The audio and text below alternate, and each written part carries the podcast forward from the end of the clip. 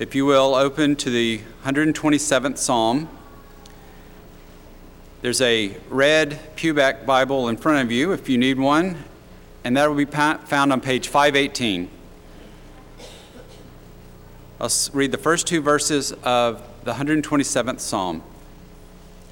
Unless the Lord builds the house, those who build it labor in vain. Unless the Lord watches over the city, the watchman stays awake in vain. It is in vain that you rise up early and go late to rest, eating the bread of anxious toil, for he gives to his beloved sleep.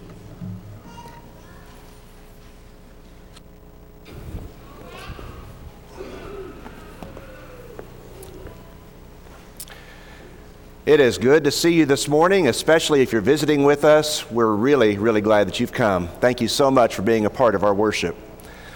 I want to mention one more time that this Friday night starts our seminar called Islam in Christ's Eyes. Our speaker's name is Wissam Al-Athawi. Wissam was born in Baghdad. He was raised as a Muslim, and he was converted to Christ. He is a brother in Christ. He is a gospel preacher in the Detroit area, Detroit, Michigan, and he is ministering to the Muslim community where he lives. That is, he's speaking with people who are currently Muslims and teaching them about the gospel. Wissam has a very unusual perspective compared to most of the preachers I know, probably most of the preachers you know, because of his background and because of his personal knowledge of Islam. He's able to say some things and to teach us some things that we may not be aware of. I don't know about you, but I want to be reasonable, and I want to be able to be somewhat informed in having a discussion with somebody who is of the Muslim faith about how the gospel affects their lives and about how to approach them. What kind of assumptions are they making about life and reality? And I'm pretty sure that most of us could be better informed in this particular area. That's why we're having this seminar. So Friday evening at 7 o'clock, we're going to begin, and then Saturday morning next week, on Saturday morning from 9:30 to 12:30. Brother Wissam will have a number of lessons. He's going to have a question and answer segment at the end of each lesson. And then next Sunday, he'll be teaching our adult Bible class in the auditorium combined, and he'll also be teaching and preaching in our worship services next Sunday morning and Sunday night. Be praying about this. There's a lot of interest, not only from our brethren in the area, but a lot of interest from the community about this particular event. Be praying that hearts will be touched with the gospel and that souls will be brought to God. Our theme for this particular month, our theme for the year has been, let us rise up and build as God's people. We want to rise up and build things that God says are important. And our theme for this particular month, the month of November, is building with our great God. We ought to stop and ask ourselves every once in a while if we've gone off on our personal tangent, our personal agenda, and whether we're building things that really matter to God, whether we're investing in things that are really important to Him. We need to ask ourselves those questions. If you haven't already got your Bible open to Psalm 127, go ahead and open it there at this time. Psalm 127. We are teaching our 15-year-old son to drive a car. That's a harrowing experience, as you can imagine, if you've been through something like that. I'm pretty comfortable at this point when he's going around 40 to 45 miles an hour, and that's quite an accomplishment all by itself. But we're not ready for the fast lane yet. I have repeated this phrase extensively over the past few months. You have to make quick decisions when you're on the road. And the faster you go, the more critical it is to make those quick decisions and to make good ones at that. And you think about getting on the interstate over here, and you think about merging across traffic over to the left lane, the fast lane. How many decisions and how much pressure there is and how fast you have to decide what's going to happen next, where am I going to go, how am I going to make this transition. And when you're in the fast lane, things keep on happening fast. There's not a lot of time to think. You need to already have an idea of where you're going and how you're going to get there before you get in the fast lane. Most of us are living in the fast lane because of where we live.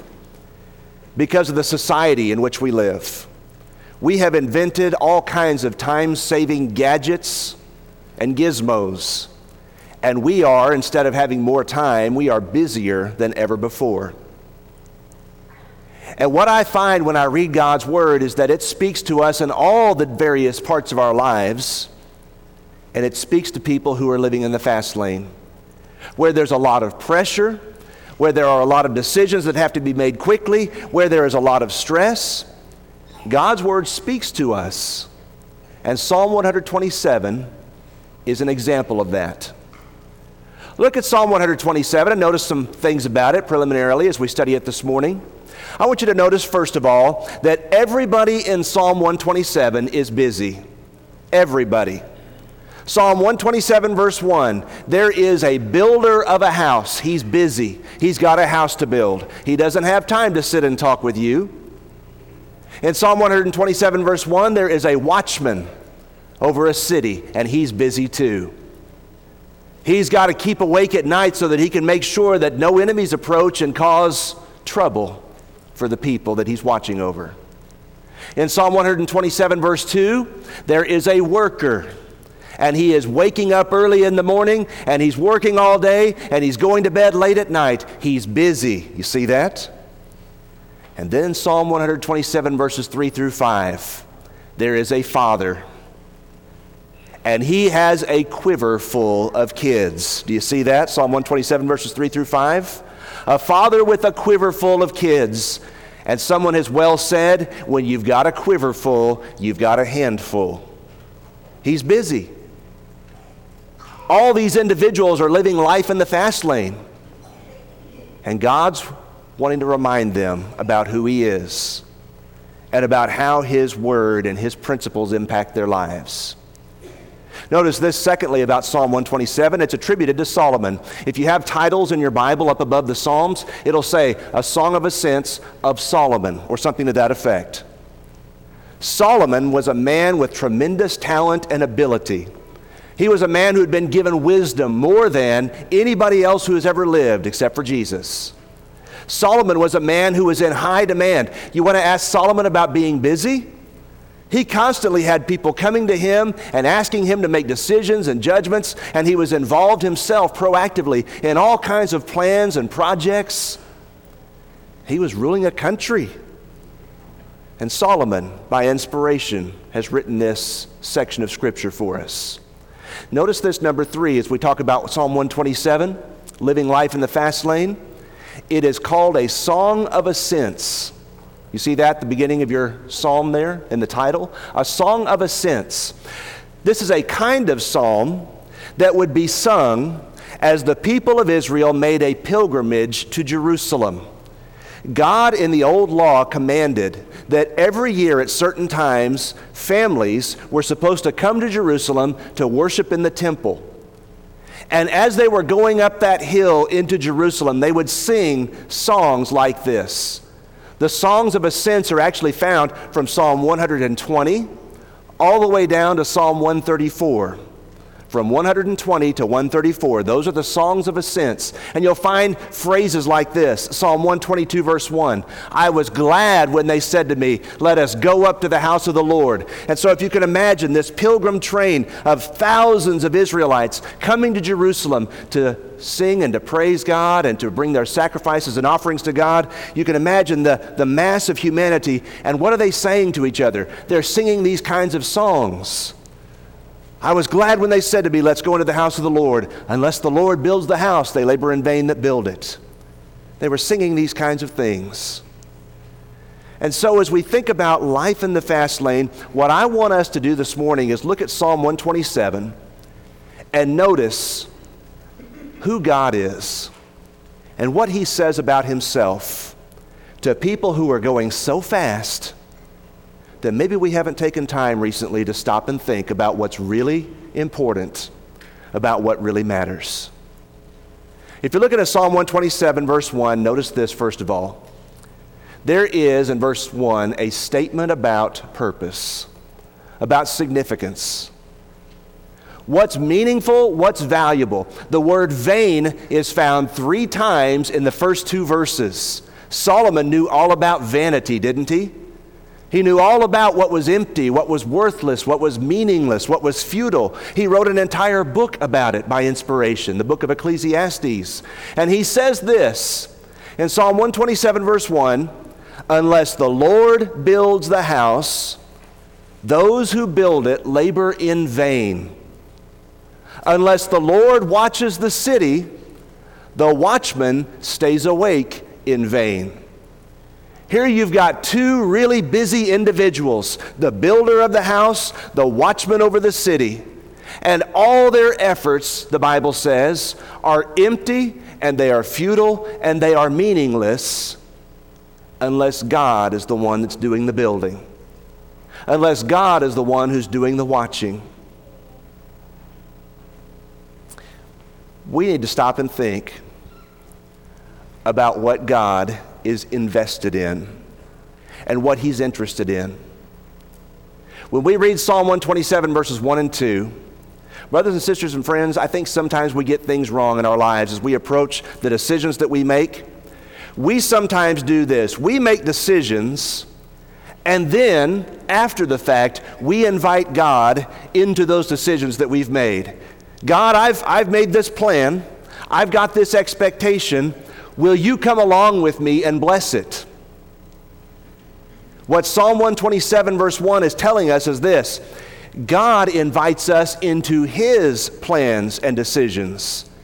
And our goal and our obligation is to ask the question, am I really interested in the same things God is? Am I really investing in and building and watching over the same things God is invested in and is building and is watching over? That's the right perspective.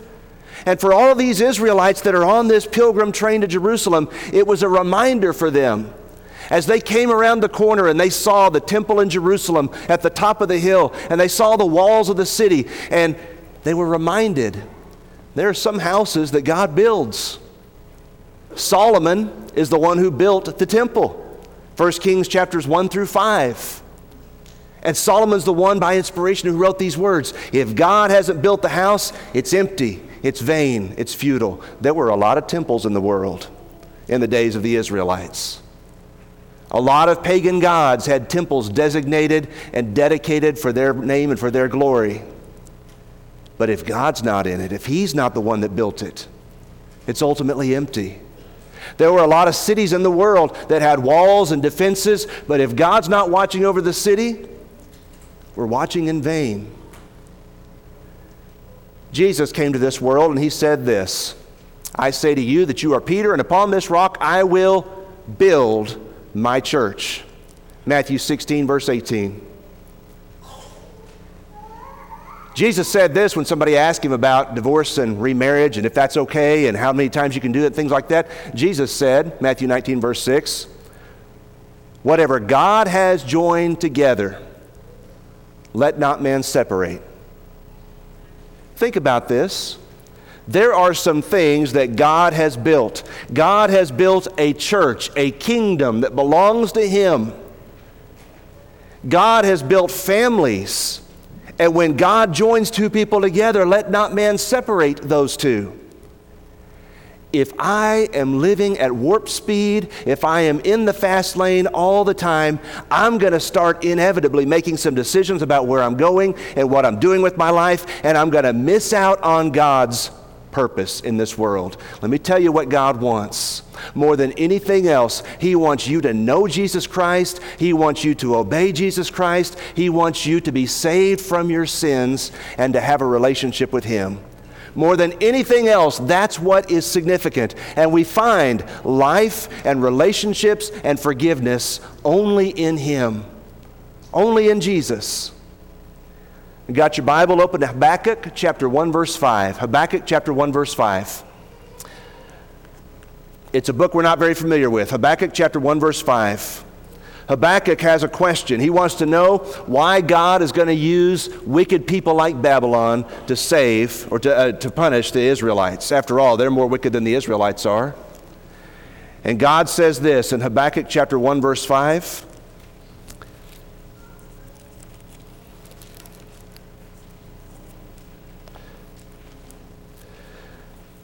He says, I'm going to work a work in your days which no one would believe, even if it were told of you.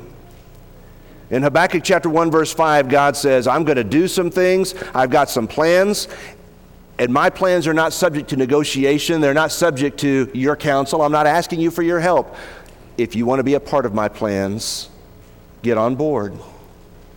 As God's people, as people who live in this world, as people who want to go fast and have to go fast sometimes, it's helpful to stop and think about why we're doing what we're doing. God invites us into his plan. Now turn over to Acts 13, verse 41. Acts 13, verse 41, and notice what the scripture says. When Paul was preaching to some Jews about Jesus and about the resurrection, he quotes from Habakkuk chapter 1, verse 5, and this is his application to them. The Jews were skeptical about Jesus, and they were skeptical about the church, and they were skeptical about the idea that they needed to change in their beliefs and their ideas. And Paul says this, in Acts chapter 13, verse 40, he says, Beware therefore, lest what is spoken in the prophets come upon you. Behold, you despisers, marvel and perish, for I will work a work in your days, which by no means you will believe, though one were to declare it to you. In other words, what Paul does is he appropriates that passage out of Habakkuk 1, verse 5, and he says, this is about Christ and his gospel. We need to be careful about assuming that God is with us. We need to be careful about ignoring God in our plans. The Bible is saying in Psalm 127 verse 1, I can work and I can labor and I can stay awake watching the city, and if God's not in it, what I'm doing ultimately is vain. It's empty. It's futile. Go back to Psalm 127 and look at verse 2 now. Everybody's busy in Psalm 127. Everybody's got something to do. In Psalm 127 verse 2, this sounds an awful lot like a lot of Americans. Listen to what he says. Third time he uses the word vain. Psalm 127 verse 2. It's a statement about balance, by the way. It is vain for you to rise up early, to sit up late, to eat the bread of sorrows. Stop right there. He is describing somebody who wakes up extremely early in the morning and works and works and works and works and works and works and works all day until the sun has gone down. Then he keeps working and he keeps working, and he calls his family and says, I'm not going to make it to dinner tonight. Sorry, things got busy at the office. And he does this not just once in a while, but he does it all the time. And the Bible says in that third line there, it says he's eating the bread of anxious toil, some translations say. Eating the bread of sorrows. In other words, it's a miserable way to live. But people are living this way because they feel like they have to. If I don't live this way, well, I'm not going to have what I need, and I'm not going to be able to feed people that depend on me and things like that. And God's saying, you need to stop and think about who I am. I'm a God, number one, who builds and watches over some things. I build houses. I watch over cities. But number two, I am a God, look at the last line there in verse 2, I am a God who gives rest and sleep. You see that? Psalm 127 verse 2, for so he gives his beloved, the people that he loves, sleep. That's an interesting line as you look at Psalm 127.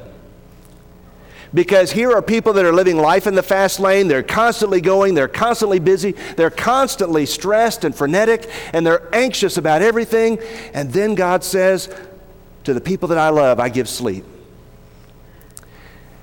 Did you know that even with all our science and technology, we still have not figured out why people sleep? After all these centuries, we spend about a third of our lives asleep. And they're still not entirely sure why we sleep. The Bible says in Psalm 139, verse 14, I will praise you, God, for I am fearfully and wonderfully made. God invented it, didn't he? God's the one who, when Adam at the very beginning in Genesis chapter 2, when Adam was going to have a rib taken from him to create the woman, God caused him to fall into a deep sleep. God invented sleep. Strange things happen to people when they don't sleep. We've done studies. People have tried to stay awake for 24 hours, for 48 hours. Did you know that by the time somebody stays awake for about 48 hours, they get very, very irritable? Seriously, I know that's not a surprise. But not only that, they become agitated and violent. They start to hallucinate. And the record for somebody staying awake is just under a week, as I understand it. You can't stay awake that long. What's the message? As you look at Psalm 127, verse 2, he gives to his beloved sleep. The message is this: brothers and sisters and friends, the God that we serve is a God who invented rest, and not only that, he built rest into the life and relationships of his people. He did. And while it's a good thing to work hard, there's nothing wrong with waking up early, and there's nothing wrong with staying up late. You've got projects, you've got things that are going on. There's nothing inherently wrong with those things. When that becomes the pattern of my life, when that becomes the way that I constantly am living, I'm in the fast lane and I never hit the brake and I never take an exit, that may well be a sign that something is wrong with my heart spiritually. Have I stopped to consider that God gives rest to his beloved? Jesus said to the apostles on one occasion, when they were busy and they had been working hard, come apart for a while and rest. Come aside. Mark chapter 6, verse 31. Jesus himself, you talk about pressure. You talk about someone who has got the weight of the world on his shoulders. Jesus found time to rest and to sleep and to withdraw. The Bible says that when there was a great storm on the Sea of Galilee, Jesus was asleep on a pillow in Mark chapter 4, verses 39 through 41. You know, sometimes people say, well, that's because Jesus was at peace with God. It may well just have been because Jesus was so physically tired. It was time to sleep. But sleep and rest, they do have something to say about our trust. Do I trust God? Do I believe in his providence and his care for me? Do I believe that I'm not the center of the world? And there are a lot of things that I can do that I don't have to do because of the fact that I belong to him. Unless the Lord builds the house, unless the Lord watches the city, the Lord gives rest, the Lord gives sleep. Then notice this, number 3 this morning. What does this psalm have to say to people who are living in the fast lane? You can just imagine these Hebrew moms and dads bringing their kids up the hill to Jerusalem to worship. This was a day before minivans, by the way. Minivans are really nice inventions. I know some of you are really anti-minivan. That's all right. You'll learn. They put DVD players in those things. And when you get in a minivan and you've got little kids, you can put on the movie, you can put on the show, and drive on down the road, and there's onboard entertainment. That's what they call it. God gives us children, and he shows us some things about the value of children in Psalm 127, verses 3 through 5. A Hebrew dad, think about what's going through his mind. He had to leave home, he had to leave his crops. Joseph, Jesus' father, he had to leave his carpentry business, and there were probably all kinds of commissions that he'd been given and all kinds of furniture still to build, and Joseph was not able to finish those because he had to come to Jerusalem. And so going through his mind as he's making this journey up the hill to Jerusalem, he's thinking about all the things that he needs to get done when he gets back. And then the voice of God speaks, and it says this in Psalm 127, verse 3, "Behold, children are a heritage from the Lord. The fruit of the womb is a reward. Like arrows in the hand of a warrior, so are the children of one's youth. Happy is the man who has his quiver full of them. They shall not be ashamed, but shall speak with their enemies in the gate." The voice of God says to those Hebrew fathers, your children are a heritage, they are a reward, they are a blessing. Blessed is the man who has his quiver full of them, because one day he's going to be able to stand in the gates and people aren't going to be able to push him around because his children are grown. Like arrows in the hand of a warrior, people are not going to be able to gainsay this man because he's got a strong family, a godly family, a family that stands for something. And what the Bible is doing, brothers and sisters, is this. I want you to listen to what I'm about to say. Our greatest and most important ministry is always at home. Without question, without discussion, your greatest ministry and my greatest ministry are always at home. Whatever home looks like, I have a responsibility to my family.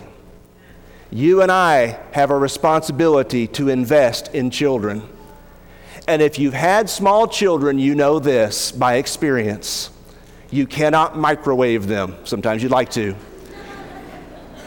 You can't force them to grow up fast. You can't do it by proxy. You can't let somebody else do it. It's not going to have the same result. The Bible says in Ephesians chapter 6, verse 4, "Fathers, do not provoke your children to wrath, but train them up in the nurture and the admonition of the Lord." That can't be done in the fast lane. It just can't. Have some dear friends. They had their first baby yesterday, living somewhere else. Thrilled for them. I saw them this summer and got to visit with them a little bit. And one of the things I say to young parents is this, because I know it by experience: babies are one of God's ways of showing us that we may need to slow our lives down quite a bit, because you can't rock a baby in a hurry. You just can't. And what God is saying to these Hebrew parents, and what he's saying to all of us, is this: you know, the fast lane's where you got to be sometimes. That's the way life is sometimes. It's okay to be in the fast lane, but don't ever forget that there are some things that really matter to God. It matters whether I'm building the things that God wants built. It matters whether I'm watching the things God wants watched. It matters whether there's balance in my life and my work, whether I ever take time to rest. That matters. Matters to God. And it matters how I view the children in my life. Some people won't get married. Some people who are married won't have kids. But I tell you this, every one of us can invest in children to the glory of God. Every one of us can shine the light of Jesus into their lives. And we can show them something of what it means to be a faithful child of God and a servant of His. And you can't do those things in a hurry. And so this Song of Ascents, they didn't have minivans. And can you imagine taking a 2-year-old by foot on a journey from Nazareth all the way down to Jerusalem, and doing it not just once, doing it several times? Can you imagine all the stress and all the discomfort that's involved in that? And God is saying, those children are a heritage, they are a reward, and you need to see them that way. When I read Psalm 127, the thing that astounds me most of all is this. Brothers and sisters and friends, it's a picture of Jesus. It's a picture of what He's like. When you look at His life and His ministry, He was always interested in building the things that God wanted built, wasn't He? He was always watching over the things that God wanted watched.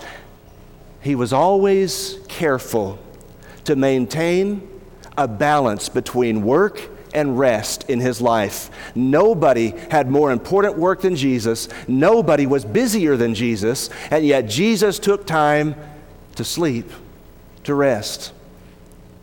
And nobody was more interested in children to the glory of God than Jesus. In Mark chapter 10, they were bringing children, and some of the disciples said, no, the master's, he doesn't have time for those children. He doesn't have time for them. And Jesus became angry, the Bible says, and He said, "Let those little children come to me, for of such is the kingdom of heaven." He was interested in them. He invested in them. We're talking about building with our great God. When you look at how Jesus built, about how He lived His life, there's an awful lot to consider in Psalm 127, isn't there? Let's be like Him. Let's ask ourselves whether we've invited God into our plans or whether we are coming into His plans and obeying His word. If you have not obeyed the gospel, part of becoming what God wants you to be has to do with coming to Christ and receiving the forgiveness that's only available in Him. It has to do with recognizing that God built this world for a reason. And God wants me to serve Him and love Him faithfully all the days of my life. Believe in Jesus Christ. Repent of your sin. Confess his name. Be baptized in water. Because at the point of baptism, we contact the saving blood of Christ. We become part of what God sent Jesus to do in this world. God sent Jesus to save sinners because God is not willing that any should perish, but that all should come to repentance. If you need to respond this morning, if you want to obey the gospel or if you want to ask for prayers, heaven's invitation is yours. While together we stand and sing this song of encouragement. Come to Jesus, he will save.